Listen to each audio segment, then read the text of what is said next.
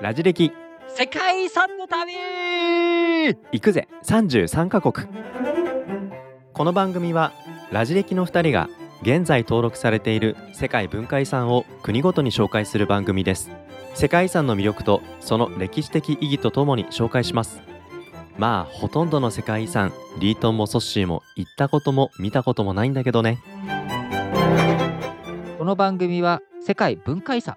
これをね紹介する番組ということで、えー皆さんに随時公開をしていこうと思っておりますが、えーこれは、まあ、トレーラーということでどんなあものなのということを説明していくための、えーエピソードとなっておりますがまず、まあ、全体通して世界遺産って何ぞやというところ。その中に、えー世界文化遺産世界自然遺産があるというような、まあ、まず大枠のね話をちょっとしていきたいんですけれども、えー世界遺産。まあソシなんか知ってる世界遺産行ってごらん。例えば日本だったら法隆寺とか。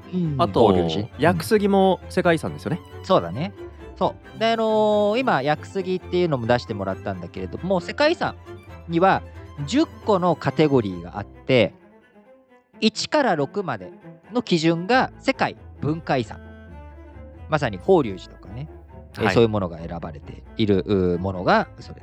で、7番から10番。これが世界うんうん自然遺産。ほうまさに薬杉とかそういったものを、はい。要は僕らのなんだろう文化ではないんだけれどもまあれ地球の歴史だよね薬杉うなんて、んこういったものはい。もしっかりと後世に残していこうということで、うん。世界遺産の中には文化遺産と自然遺産と複合遺産として、まあ文化遺産と自然遺産の両方のお基準をうんうん。満たしているものもあって、この3つのカテゴリーがあ,、うん。あるんですが今回我々が取り上げていくこの世界遺産の旅で取り上げていくのはあくまでも、まあ、これ歴史のね番組なんで文化遺産こちらを、え取り扱います。えーはい。中にはね、複合遺産になっているものもありますんで、えー複合遺産についても紹介しますが、あくまでも文化遺産として登録されている部分。こちらに注目して紹介する番組です。なるほど。世界遺産の中の文化遺産を扱うっていうのがこの番組のテーマということなんだでも一体この文化遺産に、まあ、世界中あまたある施設とか、うん。それが一体どうやって選ばれてるのかすごい気になりますね。そのねクライテリア登録基準っていうものは6つあるってさっき言ったんだけれども、その1つ目まずそれははい。傑作かどうか。傑作。もう、うん。人類の創造的才能を表す傑作。これはまあ選ばれるよ。ね傑作なんだ。うんうん。例えばこの基準で選ばれた。この登録基準。1番の登録基準で選ばれたものの代表例。マージマハルインドのね。あー傑作だ。あるいは日本だったら姫路城。おー確かに。もう誰が見てもすげえかっこいい傑作だっていうものが選ばれてるのがうん。1番、2つ目世界の文化というものはやっぱりうん。交流世界のね文化っていうものは交流して複合されて新しいものが生まれていくっていうものがあるので、うん。2つ目の基準として文化交流あというものが。例えば日本の世界文化遺産で見れば古都奈良これまさにねあの中国の長安をモデルにして作った平城京とかあるいはシルクロードの最終地点としてのお奈良の側面もあるので、まさに文化交流の世界遺産として登録される、ーなるほど。そして3つ目。これは結構分かりやすい基準なんだけどもうすでに消滅してしまっている文化の痕跡。もしかしてマチュピチュとかですか？まさにマチュピチュは、まあ、傑作との登録基準でも登録されてるんだけどまさに消う滅ん。している天空都市マチュピチュ。はい。インカ帝国。うん。これとかがね消滅で登録されはています、例えば日本日本だと消滅っていうのは大仙古墳。前方後円墳のあの、ねあー。でっかい大仙古墳。なんかが、まあ、消滅遺産。消滅の登録基準で、うん。えー選ばれているそして4つ目。4つ目。4つ目っていうのは代表的な歴史の段階を示しているもの、うん。ね例えばバロック様式とかロマネスク様式っていう建築の様式ってなんか聞いたことあるでしょ？名前。ありますありこます。のバロック様式の、おー例えばあー代表的なもの。としてヘルン大聖堂とか、うん。あるいはロココ様式の代表様式としてオーストリアのシェーンブルン宮殿とか、まあ、こういった、まあ、うん。建築景観も合わさったっていうものが結構選ばれるはいはい。ことが多いかな。なるほど。日本の場合だとやっぱり法隆寺、まあ、さっき、えー傑作でも紹介したはい。姫路城、まあ、これも戦国のもう今僕らはえー工場的にあの城作ることはないけど戦国時代から江戸時代初期によく作られていたはい。石垣の痕跡としてね、代表的な段階を示しているものとして遺産として登録される、そして5つ目伝統的なね集落とかその人類のお過ごし方。うん。こういったもの。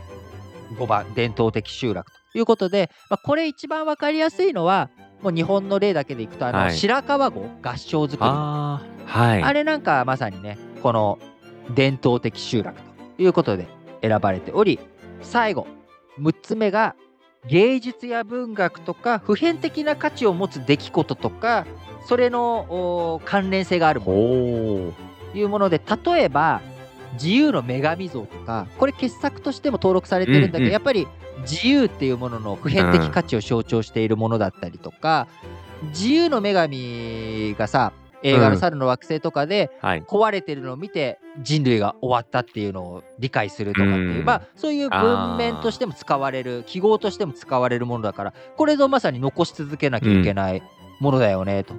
いう、うん。まあ、こういったものなんだけどこの6番の普遍的価値というものは基本的にはこれだけで登録するのはお勧めしないっていうふうになってるのね。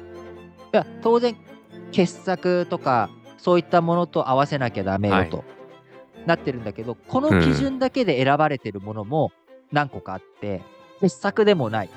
はい。段階を示しているものでもない。伝統集落でもない。消滅しているわけでもない。文化の交流を表しているわけでもなく選ばれているものの多くがはい。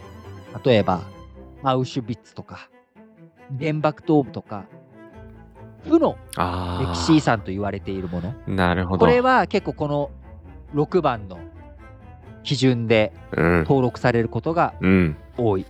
例えば原爆ドームは6番だけだしアウシュビッツも6番だけ。うん。決して何かその建築物としての価値が高いとかそういうわけじゃないんだけどうん。残さなければならない、負の歴史遺産として我々がその歴史を忘れてはいけないというもので登録されているということになっている。